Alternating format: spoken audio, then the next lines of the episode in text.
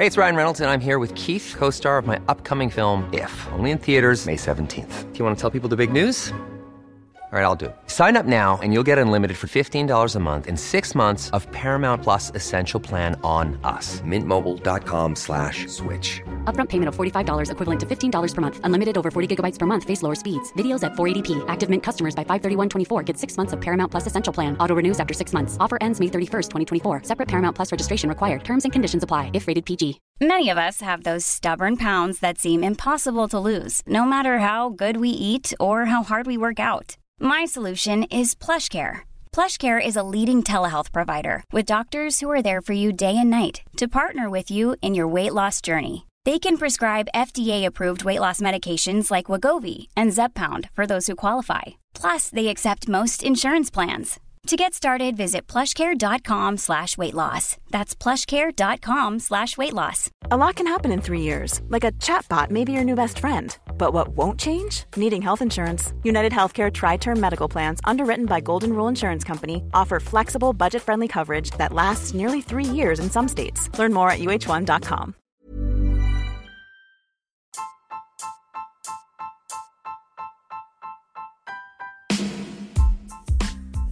Kuna kitu ambacho naamini sana, like lack of funds doesn't mean it's the end of your trading dreams. Na huwa kila mtu anakuwa na malengo. Mimi specifically nilikuwa na malengo wakati naanza trading, lakini kukosa mtaji inakuwa ni opportunity ya wewe kujua ni kitu gani ambacho unatakiwa ufanye ili uweze kufund. Inaweza ikawa ni opportunity ya wewe ambapo unatakiwa uendelee kujielimisha na kusharpen craft yako au kusharpen trading strategy.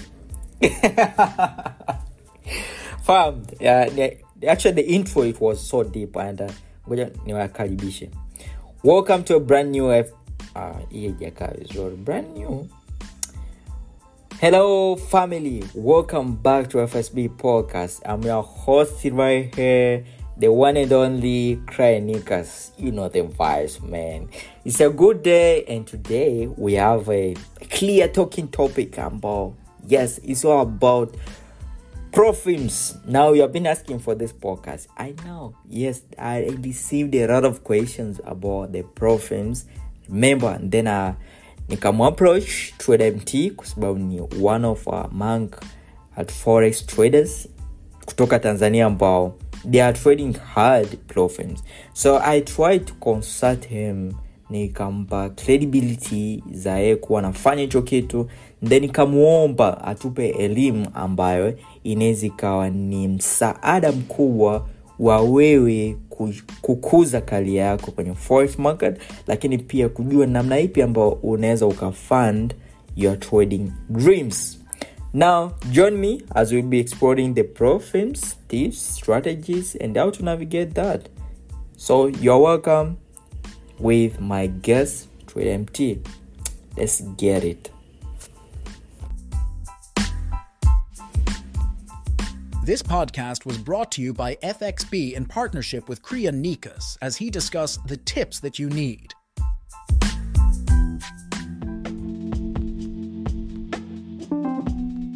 Na siku leo pia tupo na TraderMT. So, TraderMT, mambo vipi? Safi tu, habari yako ndugu yangu? Mimi niko fresh kabisa. Hii hapa ni podcast yetu ya pili. Last time tuliongelea kuhusiana na psychology. Ni one of the podcasts ambazo zimefanya vizuri kwenye chat. So thank you for your time. Nashukuru pia mwenyewe umepata experience mpya ambao tumefanya kitu kikubwa. Nashukuru Mungu kimeenda. So hata tuendelee kutoa vitu, I mean hata tuendelee kuelimisha jamii kidogo kwa vitu vichache ambavyo tunafanya kuvielewa. Yes. So TraderMT ana trade sana Profilms, specifically nadhani imekuwa ni mtu ambaye naweza nikamrefer kuhusiana na Profilms, au anaweza katupa uelewa kuhusiana na jinsi gani ambavyo Profilms zinaweza zikakubenefit, jinsi gani ambavyo unaweza uka trade Profilms atokepo na mtaji ambao ni limited amount of capital. Kwenye forex trading mara nyingi mtaji inakuja ni swala ambalo inakuwa ni changamoto kwa kila mtu, sababu huwa tunatamani kutrade mitaji mikubwa lakini ile mtaji unakuwa hujaupata. So tutaelewa kwanza Profilms, ziko namna gani, lakini pia law zake ama professionalism zake ziko vipi na ambavyo zina operate. So TraderMT, yes, kuna mtu ambaye inawezekana haelewi hizi profilms, yani kimuelezea profilms hapa ikawa changamoto, so unaweza kumuelezea labda kama normal intro. Of course, kwa sababu unaona ni kitu ambacho kinakuwa popular kwa watu wengi, afu pia watu wanakuwa wanakosa ufafanuzi sahihi. Tunasema kwamba Profilms bwana, hizi ni kampuni ambazo huwa zinatoa mitaji kwa traders ambao wanakuwa, ili waweze kuweza ku-attack market ambazo unaweza ukatrade commodities, ukatrade features, ukatrade currencies, okay? Kali wanatoa capital under certain conditions, ambazo ukipita hizo condition unapewa mtaji ambao unakuwa ni real money, ambapo mitaji hiyo mara nyingi huwa inaanza $5,000 mpaka $3,000,000. Yes. Sasa na criteria ama qualifications za profilms kwa retail traders najua zinatofautiana. Kuna kwa Bongo naamini hamna profilm yote ambayo inatokea Bongo kwa sababu ya sheria zetu. Nyingi zitakuwepo ni za kuja. Wao wana limit au wanakuwa na criteria zipi kwa ili waweze kuwatumia? Okay.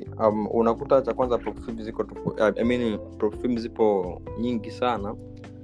Na vigezo ni huwa vinatofautiana kulingana na profilm ambayo unakuwa unafanya kuiapproach. Okay? Kwa mfano nikisema nichukue zile in general, kuna zile ambazo tunasema kuna vigezo ambavyo profilm karibia zote duniani zinakuwa zinavizingatia. Kwa mfano unapewa challenge ambayo inakuwa inakupima wewe kama trader, je, ni kweli unaweza kutrade live account kuanzia management kwenye swala la muda, lakini pia kwenye swala la kuweza kupenda profit. Okay? La pili ambacho wanakizingatia ambacho huwa kinakuwa ni kikubwa sana ni kwamba uwe una uwezo wa kulipia zile fee ambazo huwa wanakuwa wanafanya kuzichaji, kwa sababu huwa watoi account bure. Kwa hiyo hicho pia ni kigezo. Okay? Lakini pia kuna swala ya verification, kuangalia kama you are legit, wewe ni mtu ambaye kweli unatokea hilo eneo husika, ili kujiepusha na mambo ya ya fraud, kwa sababu unakuta kuna baadhi ya watu wanafanya fraud. So wanataka verification kama vile kwa broker. Yeah, sure. So specifically maana yake ni firms ambazo zinamwezesha trader more in terms of capital, sababu ukiwepo na mtaji limited, watu tunaamini hivyo forex trading. Kwa mfano kama last episode niliongelea jinsi ambavyo mtu anaweza akatrade small amount of money kwenye capital kwenye forex trading, na kwa sababu zipo firms ambazo zinaweza zikakuwezesha kutrade mtaji mkubwa, this way haikupi bure, lazima wakutest skills. Kwa listener ambaye labda haujapata mwanga, ni kwamba hizi ni films ambazo wao wana mitaji wanakupa wewe, lakini hawakupi bure, inabidi wakutesti kujua professionalism yako iko namna gani, au inawawezesha traders ambao wana skills lakini hawana mitaji, so inabidi wakutest. Na kwa maana ya kukutesti iko in terms of faces, ndo tunazita ni challenge. Watakutesti challenge ya kwanza, labda wanakupima kwamba tunakupa labda mtaji wa $5,000. Account hiyo ya $5,000 inakuwa ni demo account, lakini hiyo demo account lazima uilipie either the minimum amount of money ambayo unalipia, na kuna nyingine mpaka $40 $49 kwenye $5. So kuna minimum amount kama charge, na ile unatoa kwa maana ukishapita challenge ya kwanza wanakupa labda minimum amount ya drawdown inakuwa kadhaa, na kiasi ambacho cha take profit inabidi kiwe ni kadhaa, then after wanakupa challenge ya pili. Hiyo yote ni kwa ajili ya kutesti skills zako. Sasa TraderMT, wewe mpaka sasa hivi umetrade una experience na profilms ngapi? Nimeweza kutrade profilm 2022 mwanzoni na ambapo sikuanza vizuri by the way, kwa sababu ndio ilikuwa my first experience. Sikuanza vizuri actually. Nimechoma account Profilm kama ya kwanza kwa sababu ya kutokuelewa, na pia Profilm ni kitu ambacho tukisema tukizungumzie kwa juu ni kitu chepesi, lakini kiundani ni kitu ambacho unadili na vitu kama vitatu ambavyo wewe hauambii. Unadili na risk management, unadili na time, lakini pia unadili na wewe mwenyewe. Ya kwa sababu unakuta mpaka mtu unakuja kujua hivyo, unakuta ni tayari umeshapoteza account 3 account 4. Lakini across this year nimechukua Profilm za kwangu mimi kama mpaka sasa hivi kama account 6. Nimefail account 2 kwenye hizo 6. So 4 zimekuwa successful. Na out of 6, 2 ambazo zimekuwa disqualified, zilikuwa unafail kwenye faces au unafail wakati ambapo uko tayari kwenye live account? Okay, kuna moja ambayo nilifail kwenye phase 2, nyingine nilifail kwenye live. Allah. Yes. So unaweza kuexplore faida. Kuna faida ya kutrade Profilms na labda disadvantage, ninaweza kusema faida na hasara zake. Kwa unapokuwa unachagua labda utrade Profilm au utrade pesa yako wewe mwenyewe. Ya faida ya Profilm tuseme labda kwa sisi trader, kwa mfano kama mimi ninaweza nikasema kwamba kwa sisi trader ambao labda tunakuwa tunaangalia labda mitaji yetu labda inakuwa midogo, labda ukitaka labda udeposit, let's say unataka udeposit labda dola 1000, ukipiga ukisema upige hesabu 1000 kwenda dola 100 ni parefu sana, lakini hesabu dola ukinunua labda hiyo 1000 ukatoa dola 500 ukanunua Profilm ya dola 50,000, ile 50,000 kufika 100,000 within 3 months ni kitu ambacho kina uwezekano mzuri sana. Kwa faida Profilm inasaidia kufika malengo ya muda mrefu. Kama ukiwa una plani unaweza kuyafupisha yakawa ukafika within short period of time. Okay?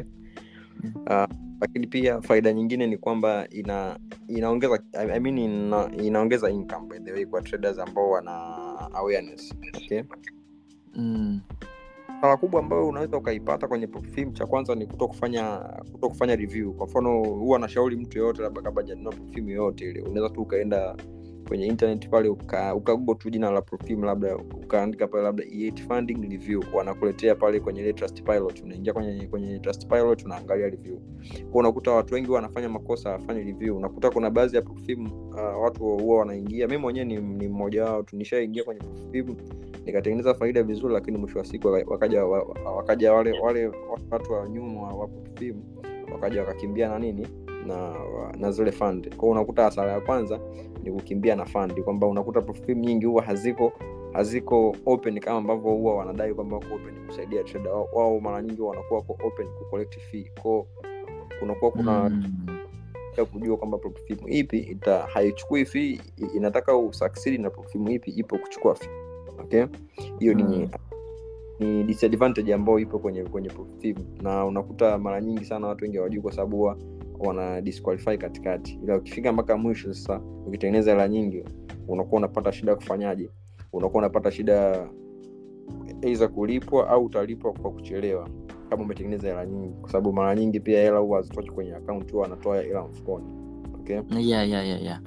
So mara nyingi hii hapo walikimbia na pesa yako, ilikuwa ni hawa hapa ambao ilikuwa ni hii hapa ambao ilianguka juzi, ambao ilishada sio my forex fund. Kuna moja ambao nilikuwa na trade mwezi wa 3, walikuwa na za bluga, ilikuwa ni blue hedge kitu kama hicho. Blue hedge walikimbia na F6, so hivyo kabidi tu ina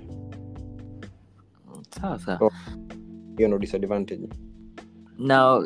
So now ikiwa hapo ni Profilms, hawa Profilms kuna watu ambao wanakuepo specifically ni kwa ajili ya kumsaidia trader. Hiyo maana yake ni kwamba bwana wewe una skill, sisi tuna mtaji, kwa hiyo tutakupa mtaji, tutakutest kwanza uwe na skill, tuone skill zako kama zinalipa mazile. At the end of the day wakisha kufund basically kuna percentage wao wanachukua na kuna percentage wewe ambayo unachukua. Je, kwenye tukisema out of 10 people ama out of 10 traders ambao wanapass zile challenge, yep, zile percentage gains ambazo Profilms wanazichukua, je, huwa wana benefit kwa ajili ya kuendelea kukupa payout?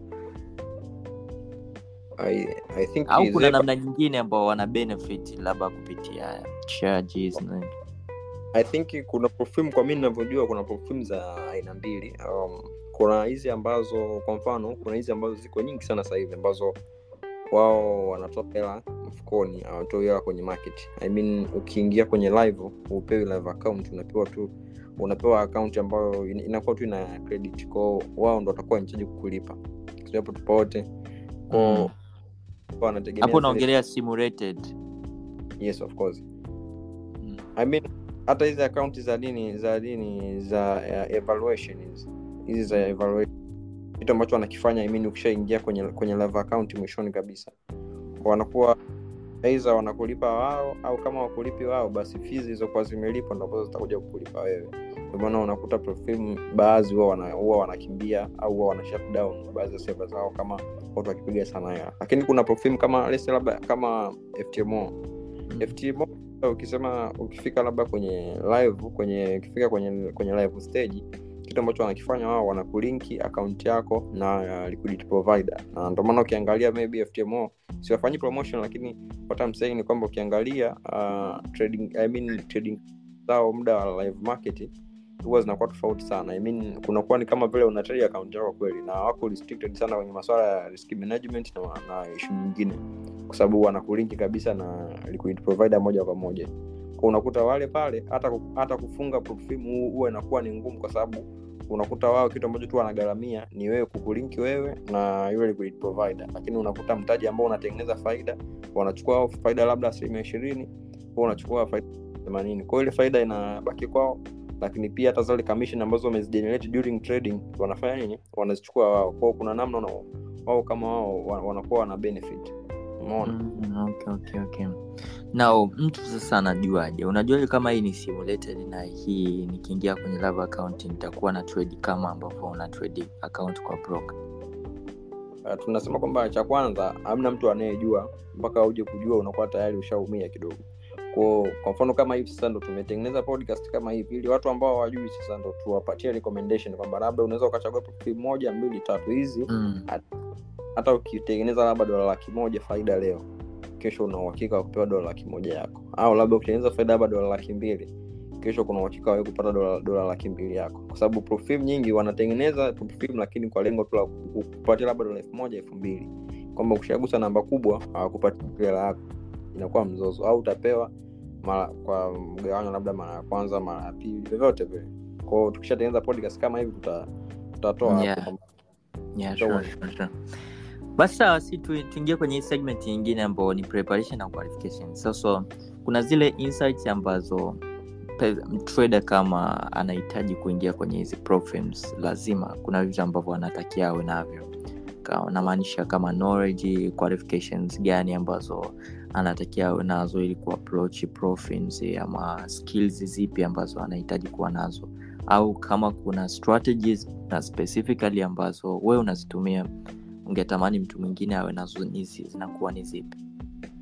So hapa kitu ambacho nitakiongea hapa ni kitu kidogo tu, lakini nadhani kama kutakuwa kuna watu wanasikiliza wanataka kutrade Profilms na wazifanye kama Profilms ni maisha, itasaidia. Tunasema kwamba kwenye Profilms actually kila mtu ana trading system yake, lakini at the end of the day system karibia zote huwa zinaleta majibu yale. Kwa hiyo haijalishi umetokea kule, make sure tu kwanza system yako ambayo unatradia ipo kwenye light system, kwamba inakupatia a certain winning rate above 50. Cha kwanza inatakiwa uzingatie risk management, kwa sababu huwezi ukatoboa bila risk management, kwa sababu Profilms ukiacha kila kitu zile challenge zake zote wanakutaka cha kwanza ujue risk management. Ndio maana unapewa daily limit drawdown. Unapewa ile overall limit drawdown. Cha kwanza wanataka ujue risk management. Kwa mfano kama una strategy maybe lesi labda strategy yako labda inakupatia labda winning rate ya 50, kwa sababu mimi ninachoamini ukiwa una winning rate ya 50 una risk reward labda ya 1:3 to 1:5, unakuwa I mean unaweza ukafanya kitu kizuri kabisa kwa nini market. Kwa unaweza ukawa una risk reward nzuri, ukawa una system yako ambayo iko vizuri. Kikubwa tu unazingatia risk management, maybe unachagua standard lot size ambazo utakazokuwa unazitumia. Maybe labda kwenye account ya dola 10,000 utakuwa unatumia 0.25 kwa kila trade, haijalishi trade imekaa vibaya imekaa vizuri. Let's say labda risk labda una limit labda kwa kila trade nitakuwa na risk pips 10 mpaka pips 15, take profit nitakuwa naweka labda pips 20 au mpaka pips 50. Kwa hiyo inategemeana na wewe, lakini hizo ndo insight ambazo mimi nakuwa nafanya nini nazizingatia. Kwa hiyo unakuta at the end of the day ile risk management ambayo nina apply na ile plan ambayo unakuwa ninaiweka kutokana na accounts mwisho wa siku ndo inanisaidia mimi kufanya nini kupita phase. Okay. Mboje kama Profilms kuna mtego ambao wanatuwekea ambao mtego ni mdogo sana, lakini watu kuona tuweze tukaona, kwa sababu fikiria leo hii nakupatia account ya dola 100,000 afu nakwambia hivi tafuta 10% within 30 days. Kitu cha kwanza ambacho kitakuja clean kwako ni kucalculate 10% ya dola 100,000. Actually utapata dola ngapi? 10,000. Utakachofikiria au watu wengi ambao huo wanakifikiria, hata mimi mwenyewe mara kwanza nilikuwa nakifikiria, ni how quick niweza nikapata hiyo dola ngapi? Hiyo dola 10,000. Na tukishasema how quick tunahama kwenye risk management. Tunaangalia labda daily risk ni ngapi? Labda daily risk ni dola ngapi? 5,000. So nachagua labda lot size, nasema labda naweka lot size zangu labda 2 na risk dola 3,000 au 4,000, ikikataa hivyo, lakini ikienda nakuwa nishapata nini? Nishapita phase. Kumbuka muda huo unapokuwa nafanya hivyo, nakuwa nafanya hivyo vitu mara nyingi nakuwa niko under emotion, au mtu yote anayekuwa anafanya hivyo anakuwa yuko under nini? Emotion. Kwa mara nyingi decision ambazo unakuwa unazifanya based kwenye emotion huwa haziwini. Mara nyingi sana. Kwa unakuta watu wengi wanakuwa wanatolewa kwanza kwa hiyo trap ya limit ndogo ya profit, afu unapewa muda mkubwa. Kwa mfano unakuta watu wengi sana wanapita phase 1 kwa sababu ya unakuta vivyote vile ni watu wengi sana wanapita phase 1, lakini ikija phase 2 wanatolewa kwa sababu gani? Unapewa target ndogo sana. Imagine kwenye dola 100,000 unaambiwa utafute dola 5,000, afu unapewa siku 5% tu. 5% afu unapewa siku 60. Kwa unafikiria basi siku 60 mimi naweza nikafanya kitu siku moja. Kwa ukishafikiria tu hivyo basi unakuwa actually watu wengi wanapotea sana kwenye phase 2, na pia wanakuwa na ile haraka ya kutaka sasa kuingia kwenye ile live. Kwa hiyo unakuta hapo sasa emotions zinaingiliana, mtu anasahau strategy, hata kama atakumbuka tayari kesho tolewa. Yaani actually tu kuna namna, yaani ukiwa kwenye phase 2 unatakiwa utulie sana. That is my advice kwamba ukiwa kwenye phase 2 ikiwezekana hata utafutia 0.5% kwa siku. It is enough. Sure. Kwa sababu phase 2 ni one of the most difficult phases ambazo mimi nimeface. Yaani siwezi kudanganya. Hiyo ni kitu, ni phase ambayo ni ngumu sana. Kwa hiyo you have to be very very careful kwenye phase 2, kwa sababu huo ndo mtego ulipo hapo. Kuliko hata phase 1, kwa sababu phase 1 unaweza ukajibana bana, kwa sababu si unakuwa una daily percent ile 5% unakuwa una 10, then unakuwa una target nyingine kubwa. Kwa hiyo unakuwa kuna reality kidogo, lakini kwenye phase 2 inakuwa inakulimit utrade sana ufike ile 5%. Kuna kitu nilikuja kugundua, Profilms wanatest sana professionalism yako like. This podcast was brought to you by FXB in partnership with Kryan Nikas as he discussed the tips that you need.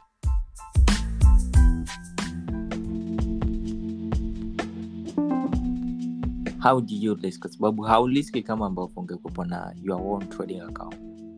Na mostly wengi kama mtu hajawahi kutrade hata account ya shilingi dola 1,000 tu pekee. Alafu kwenye account ya dola 10,000. Hicho kuna ile pressure utakopona like wow. Kwa hiyo account ambayo nilikuwa na trading kwa sales tena kutumia lot size labda dosa 0.5 labda 0.69, lakini kwenye account ya rafiki unasema why I can afford this. Na the thing is kwa sababu anaangalia professionalism kwa sababu ya zile pressure na psychology na nini, ni rahisi sana kuharibika. Yeah, of course Profilms kwenye ku attack mindset wako vizuri sana. Nikawaelekeza, lakini hiyo target ambayo ameiweka hapo ni ndogo, lakini ina distract sana mindset. Sijui kwa nini. But kwa sababu ni game of money. Sema yote yenye la lazima hii alipo psychologically. Yeah, so my advice kwamba tu ni watu tu kwamba cha kwanza wa psychologia itakiwa uibadilishe. Wewe una trading plan ambayo at least hata ukiwa unatengeneza 2% kwa siku. Unajua kitu kingine inatakiwa tu tukubali progress. Kwa mfano kama mimi mwisho wa siku labda after kupoteza labda few accounts last year nilikuja tukukaa chini nikaja nikasave, kwa sababu nilikuwa nanunua labda account labda ya $50 na inapotea, $50 inapotea, nanunua 100 na inafanya kupotea. Kwa mwisho wa siku tu nikaja ikabidi tu nikae chini nikubali kwamba kuna progress, kwamba yani nitakiwa nikubali progress kwenye profile, kwa sababu mimi nilikuwa nazitaka within a week nita nishapita phase. Kwa mfano kama kuna moja inaitwa E8 Funding, wao kipita phase 1 leo, kesho wanachukua phase 2, kesho kutoa wanaingia live, after 80 days wanakupatia payout. So huo ni mtego ambao ni mkali sana, lakini unaweza kuona unakuwa unataka ile payout, kwa hiyo unakuwa una haraka ya kupita phase kila, yani unataka upite phase 1 leo, phase 2 kesho. Kwa mwisho wa siku inabidi tu nije tu chini nikubaliana na risk management, and then mwaka uliokuwa naanza I think February ndo nilikuwa na payout ya kwanza. Nilikuwa nimepata kwenye account ndogo tu ya $25. Kwa after ku agree vyote vile ndo nikapita phase 1, phase 2, nikaja sasa nikapata payout ambayo ilikuwa ya kwanza. So hivyo nikasema hiyo haina shida. Kwa hapo kuna kitu ambacho unahisi tofauti na risk management strategy, vitu gani tena vingine mtu anatakiwa awe navyo? I think ni kwenye strategy ya kuattack market pia. I think hiyo yani ina matter sana kwa sababu ya risk reward, na pia inatakiwa of course strategy peke yake na hivyo strategy peke yake pia risk management hivyo. Sasa kama tusideki kwa ngumi ambayo tunakitumia stake ongelea. Na so literally mtu akiwepo na strategy akawepo na skills basically jinsi ya kuhandle emotions, jinsi ya kuhandle psychology over money, I think ni vitu ambavyo vinahitajika sana. So kuna strategies maybe ambazo zinaweza kumfanya mtu aweze ku-meet goals zake kwenye Profilms tofauti, ambapo wewe labda kitu gani ambacho unahisi Profilms zile za kwanza ambazo ulifeli, kitu gani ambacho kilifanya ufeli? Kitu cha kwanza kitu kinifanya nifeli kwenye Profilms za kwanza kama 2 mpaka 2 au mpaka 3 ilikuwa ni ugeni. Kuna makosa ambayo yapo. Kwa mfano labda unakuta kwenye Profilm nimefungua bolsa labda kwenye account labda ya $50, nimefungua target ni $5. Unakuta daily limit ni $2,500. Sasa unakuta nimefungua size nyingi sana, size kubwa. Kwa unakuta price inaenda labda mpaka 3,000, sawa? Alafu inaongezeka labda mpaka 4,000. Ikienda mpaka 4,000 siku inaisha by the way. Kwa mimi lengo langu linakuwa ile 4,000, kesho nikiamka price isogee imalizie ile eneo ambako nilifanya nini? Yenye baki. Yes, actually inaweza ikafika pale na inafika vizuri, lakini sasa unakuta kama haijafika pale inafanya pullback. Sasa watu wa Profilm huwa wanafanya kitu kimoja. Huwa wanakuhesabia balance siku inapoisha. Siku inapoisha wanakuhesabia, ni moja ya kitu ambacho pia watu wengi wakijua, lakini kama una swing ni mtego pia na wenyewe. Wanakuhesabia nini? Wanakuhesabia ile maximum daily equity. Hawakuhesabii balance, wanakuhesabia equity. Kwa mfano labda unakuta yako ilikuwa ni elfu ngapi? Labda ni 58. Sawa, unakuta sasa siku kwanza unapata drawdown mpaka labda kwenye $500, alafu unakuja tena kurudi mpaka kwenye $5,000 kule juu. Wewe kwenye profit unakuwa ushapita, lakini kule kwenye account unakuwa uko eliminated. Kwa sababu gani? Walikuwa wamekurekodi equity yako usiku ilikuwa ni 58 na siku iliyokuja kufunguka imeshuka below 2500. Yaani ile faida silikuwa 3000 kwa imeshuka below. Kwa unakuwa umetolewa. Unakuta hicho pia hicho kitu pia kinawatesa watu ambao wanafanya kwa swing, na kuna watu pia wameripoti hicho kitu mara 2 mara 3 kwangu mimi, na unakuta mtu mpaka anashangaa anakuwa hajui.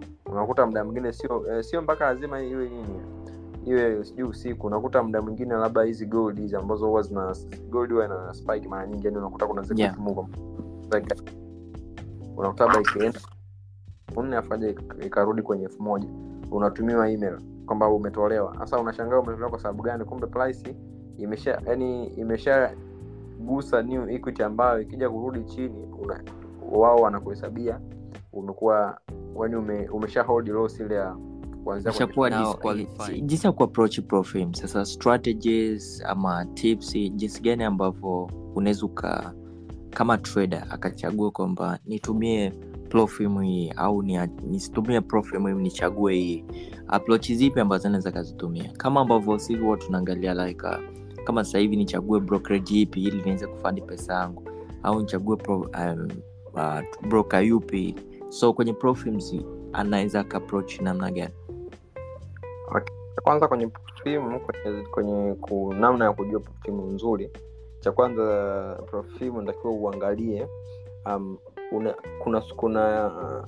mimi kwa mimi mpaka hapa nilipofikia sijajua kwa sijapata the regulator mtu anayeregulate Profilm, kwa maana hata wakisha down wale inakuwa tu ni case nyepesi kwa sababu unakuta hawana regulation board mpaka sasa hivi. Sidhani kama wana regulation board, lakini unaweza ukatumia Trustee Pilot. Trustee Pilot ni website ambayo vitu vingi vinakuwa vinafanywa review. Kwa hiyo ukishapata tu Profilm, kwa mfano labda naweza nikakurecommend labda ukaangalia Profilm labda ya my nini, let's say labda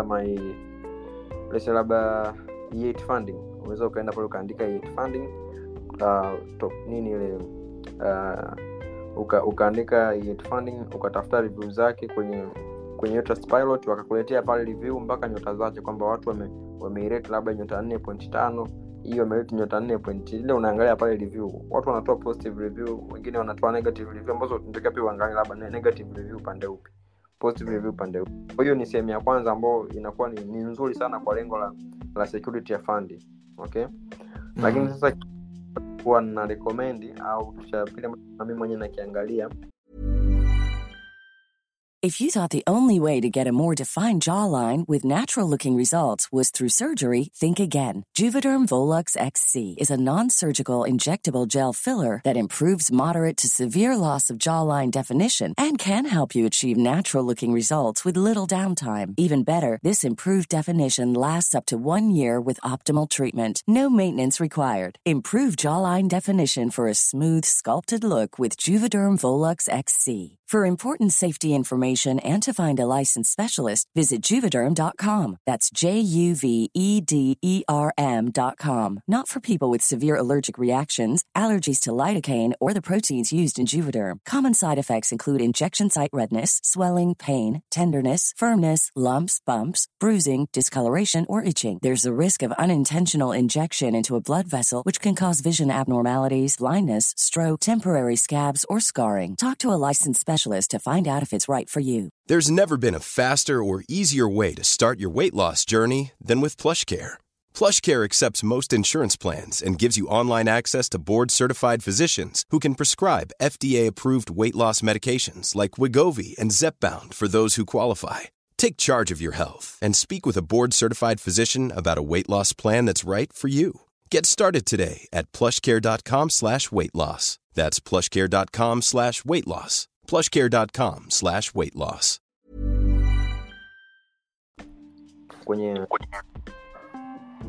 Ni Profilm ambayo Profilm ambazo zinakuwa zina masharti ambayo sababu kila Profilm ziko nyingi sana sasa hivi mpaka zaidi ya 100.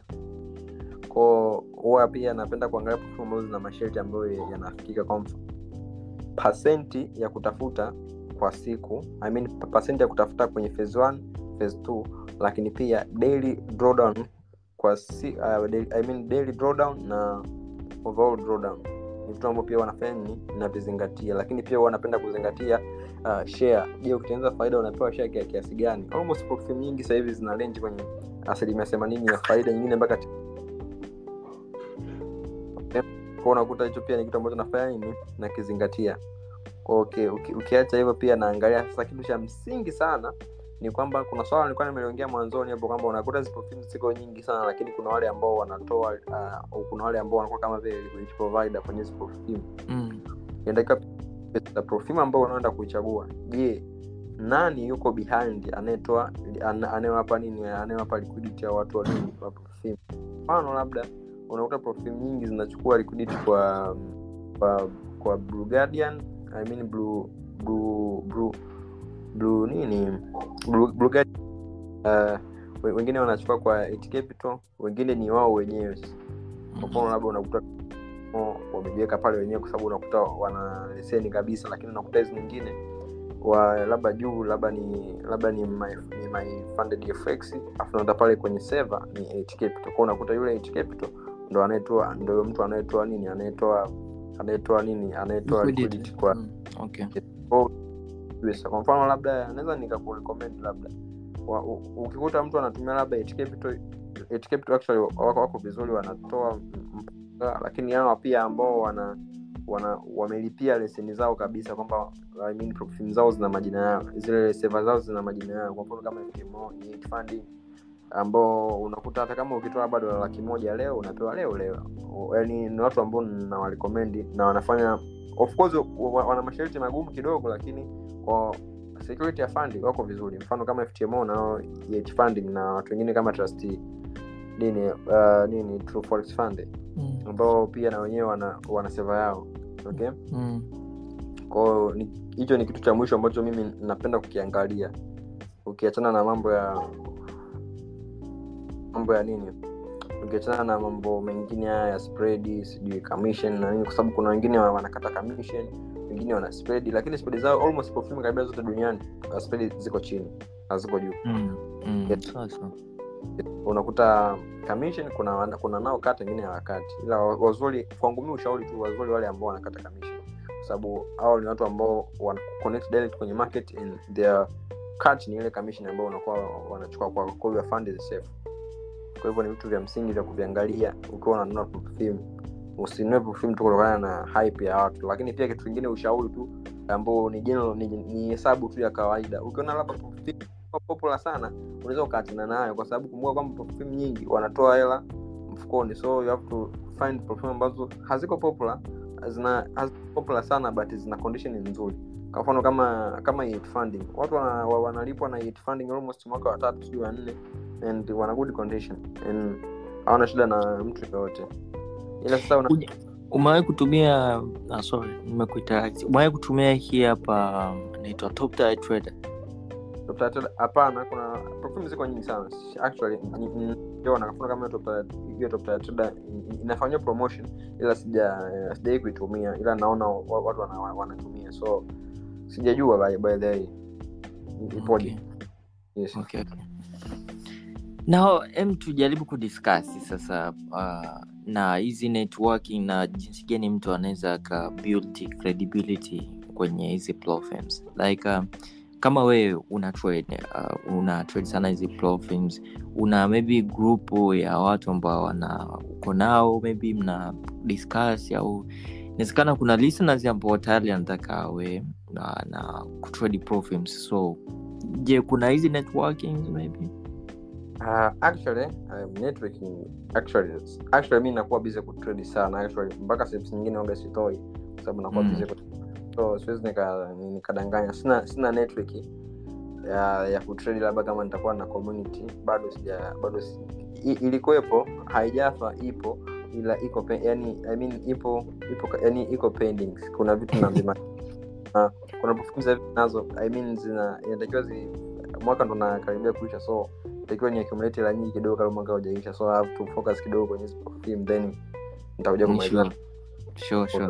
Ila inabidi utengeneze group at least, naamini wapo watu wengi. So nilikuwa nikipokea sana maswali like kwa nini Bongo wengi tuna trade kwenye personal accounts.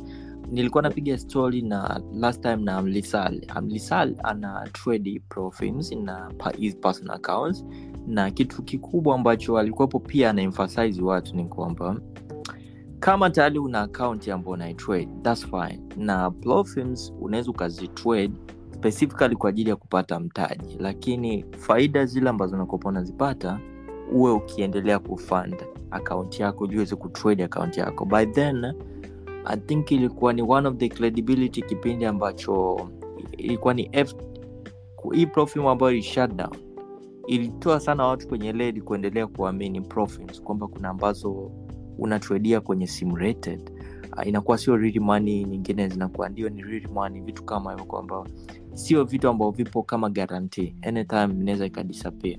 So hiyo unaongelea vipi, like una trade ndio profilms, lakini uko na targets labda goals za na county kubwa kama ya profilm ya kuwa funded au okay. Ushauri wangu mimi mmoja tu mzuri sana, kwa mfano actually kuna tupia kama nitaruhusiwa, naweza nikaongelea sio kwa ubaya na sio watu wa Tanzania, ila I mean point iko hivi, tukisema tuangalie kiuhalisia kutrade dola, hata dola 10,000 mpaka dola milioni moja ni parefu actually, hata kama ukitrade itachukua muda, na muda mwingine unaweza usifike ukaisha kwenye 200,000 hapo, kwa unafanya visit kwa maisha kama yanaendelea. Lakini sasa point ya profilm, kwa mfano kama mimi lesa labda niongea labda target yangu, labda mimi najua kuna firm ambazo labda wanatoa dola milioni mpaka dola milioni 8 mpaka dola milioni 7 kwenye funding program. So unakuta mimi target yangu ni kufanya compounding, labda kila nilikuwa nafanya payout na upgrade zile account, of course na kwa nyingine, lakini na upgrade mpaka nje nifike labda dola ngapi, labda dola milioni 5, unaona, kwenye hiyo firm. Hata unakuta nikiwa kwenye, kwa mfano kama sasa hivi labda na account labda ya dola 200,000, si ndio? Kwenye dola laki nikiwa natoa 10% au hata less, inakuwa kama dola 17,000 au dola 15,000.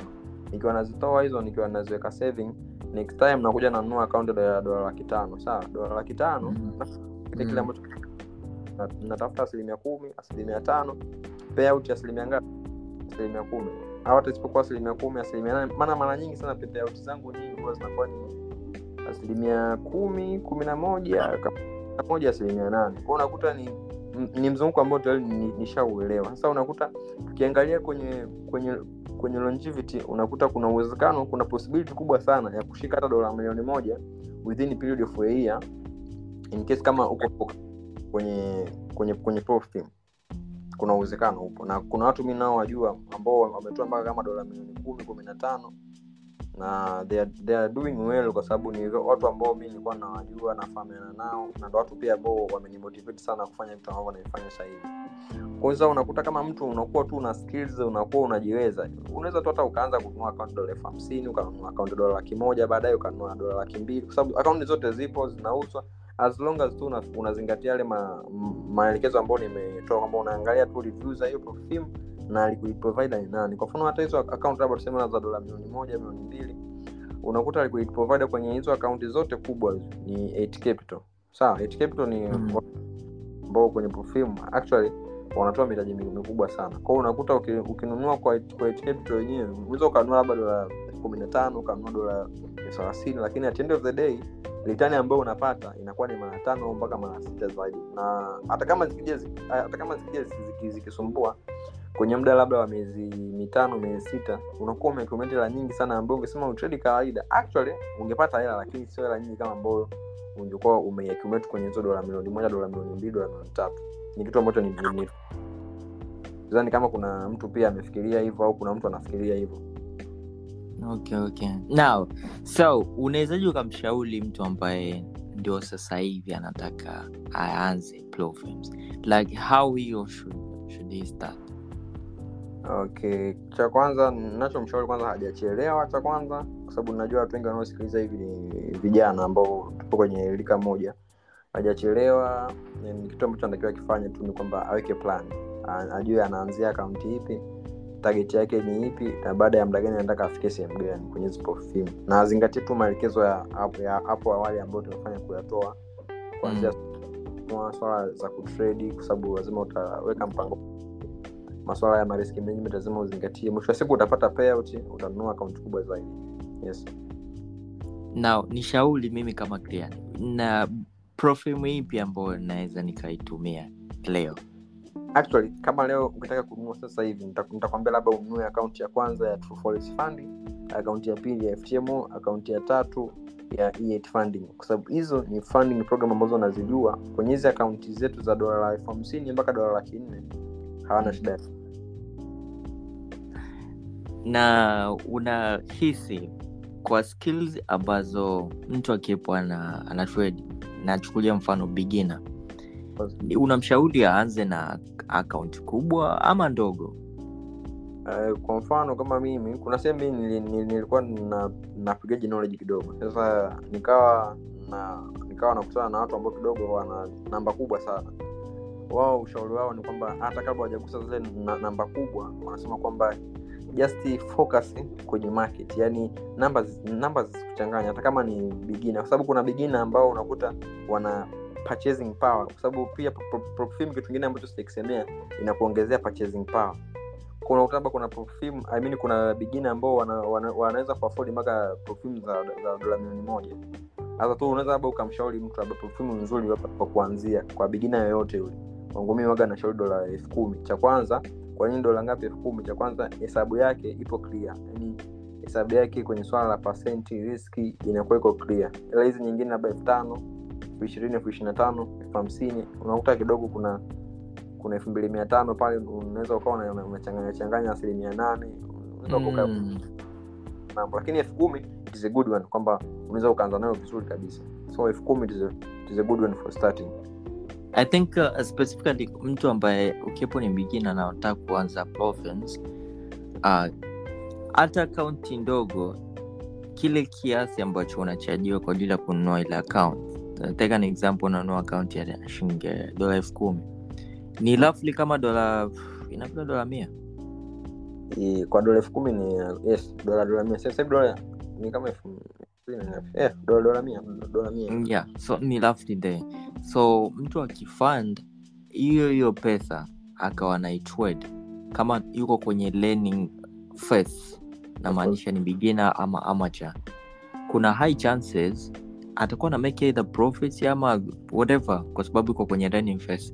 Lakini akiwa kwenye account kubwa, nadhani hiyo itakuwa nafasi pia ya kujifunza kujua namna ipi ambayo anaweza ka-apply risk management ama hata calculation, kujua ajiwekeje professionally kwa ajili ya kujua kwamba okay, if in a day niwe na max drawdown hii, namna ipi ambayo naweza nikajiset kwenye market nika-reach target. I think ina make sense.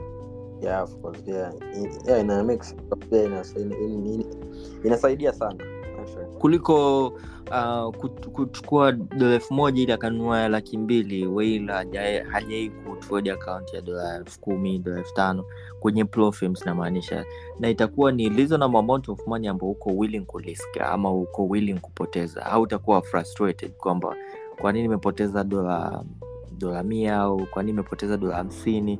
I think ina make sense kuliko nikafandi $45 kwenye real money. Yeah, of course. Lakini pia inasaidia sana kwa beginner. Beginner kama kweli anafunda risk management, apati pressure trade kimtoa na anatulia na subira kwa mtinyi. Anafika. Okay.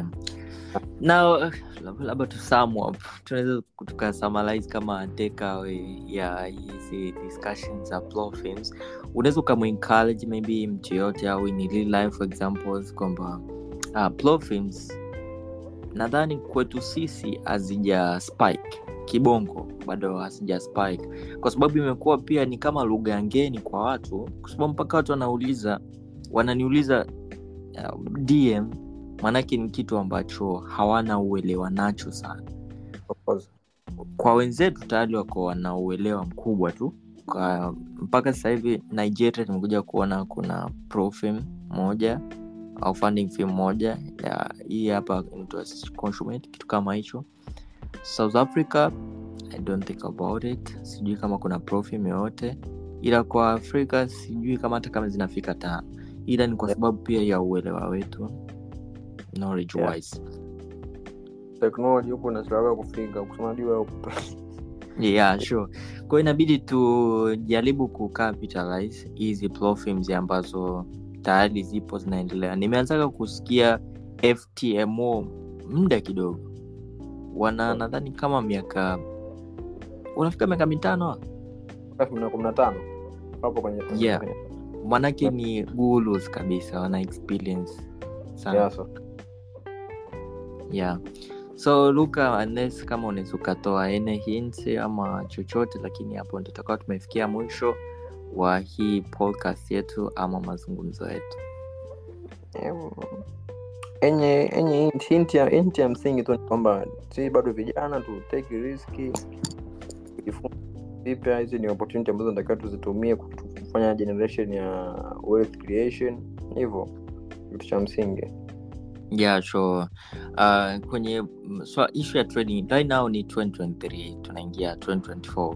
Naamini kuna listener maybe this year haujafanya chochote, au hata kama haujafanya chochote you have labda umetry but you have failed. But trying, na huwa nasema hivi, mtu ambaye amejaribu na mtu ambaye hajajaribu, mtu ambaye amejaribu yuko mbali sana, kwa sababu tayari ameshapata experience tofauti na mtu ambaye hajajaribu.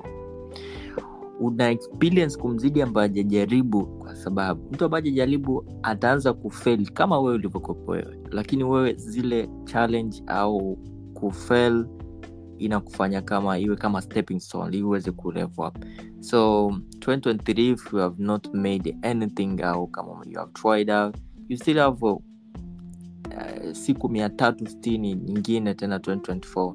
So I think hizi miezi ni miezi ambayo inahitaji ukae chini wewe mwenyewe ku gain knowledge. Kama utatumia whether Profilms kama hivi tumeviongelea, inawezekana ikawa ni mapema sana ya mwaka hata haujaisha. Jaribu ku dig deep. Yeah, unaweza kutafuta tu kama MTV, TraderMT, mimi au watu ambao nimewataja mlisali ambao najua kabisa wana trade. Kuna kaka Ibra pale kwenye live comment ana trade hizi Profilms. Kuna watu kama Abdul ana trade. So unaweza kujisurround na watu ambao maybe you want to learn from them, ikawa ni njia rahisi pia ya kupush ufike sehemu fulani. Yeah, of course. Ongea kitu cha msingi hapo, nadhani kwa kuelewa wameelewa. Yeah, sure. So yeah, unless kwa ambao hamfahamu TraderMT, anapatikana Instagram. Tulifanya naye podcast last time, ilikuwa inahusiana mambo ya psychology. Wengi mtakuwa mmesikiliza na ilikuwa na downloads nyingi. So unaweza kumfollow Instagram, unaweza kunifollow Instagram, unaweza kunifollow Twitter, whatever. Bye. Thank you so much kwa muda wako TraderMT. Thank you brother, and nikuwish to good night na endelea kupush na tufike kule ambako tunatakiwa kufika. Yeah, shukrani brother. Same brother. Yeah, thank you so much man. Okay. Hello family, thank you for tuning in to FXB Podcast. I know you have enjoyed our conversation at TraderMT, and literally ametupa highlight ambayo nadhani itakuwa inatusaidia kwa homework kama tunaenda, and how you can approach the Profilms. Haimaanishi ukutumia Profilms au kwa funded na Profilms which means you have made it. Inatakiwa uwe na strictly rules, lakini pia uwe na actionable strategies ambazo zitakuensure wewe kufikia malengo. Even the Profilms zinakuandaa sana uwe ni professional forex market trader. So you need to have a strict rules, you need to have a strategy, and then you need to have a actual plan ambayo inakuguide uweze kufika kule, kwa sababu hizi tips ambazo walikuwa wanatoa TraderMT, they are always applicable. But as he said, make sure you ensure yourself with the Profilms ambayo unaenda kumtumia. Make sure unaelewa laws, unasoma zile sheria, and unaelewa ni namna ipi ambayo unaweza uka succeed kupitia Profilms. But the other thing is, even if utakopo naanza, maybe wewe ni beginner unataka uingize kwenye Profilms, anza kidogo kidogo. Usikimbilie account ya $200,000, $100,000 wakati haujajua vile ambavyo hiyo Profilm ina operate kwenye kids account pia ndogo ambazo ni $10,000, $5,000. Make sure you start small. Learn or craft yourself, be familiarize yourself with that Profilm ambayo unataka utumie, lakini make sure you gradually improve. The other tip ambayo naweza nikawapa, make sure once you stick to only there is Profilms, make sure you fund your trading account. So but at the end of the day, is a Profilm zipo, but But you never know what may happen in future. So make sure once you make a profit, fund an account ambayo unataka unajikuza ili uwe na account kubwa iweze kutrade kama Profilms. It doesn't guarantee kwamba once you be having the labda account ya $50 au $25 ndio utaendelea nayo. Hiyo ni pesa ya Profilm. But what take action ya wewe kuwa na account kubwa pia ya wewe pesa zako unaweza ukazitrade with strict rules and your strategy. I believe once you have rules, once you have a clear strategy, you have a clear community, you have a clear guidance with maybe mentors or whatever, you have a community of 3, 4, 5 people, you can make it. But without hesitation, see you to the next episode. Make sure you share with your loved ones. But at the end of the day, let's make it. If not us, then who? If not now, then when? This podcast was brought to you by FXB in partnership with Kryan Nikas as he discussed the tips that you need. You can visit our website at fxbuniversity.com for more trading lessons. And that's the end of our podcast for today. Remember, this isn't goodbye. It's more like see you soon. The FXB podcast is your go-to place for learning about finance in a fun and easy way. Keep coming back to explore more exciting stories about forex trading, finance, personal skills, and making your money grow. We might even share some funny money tricks along the way. If you have questions, thoughts, or want to tell us your own money stories, feel free to send us a voice note on WhatsApp number +2 557464105996. We love to hear from our listeners. Keep the excitement alive, and may your money adventures be as enjoyable as your favorite story.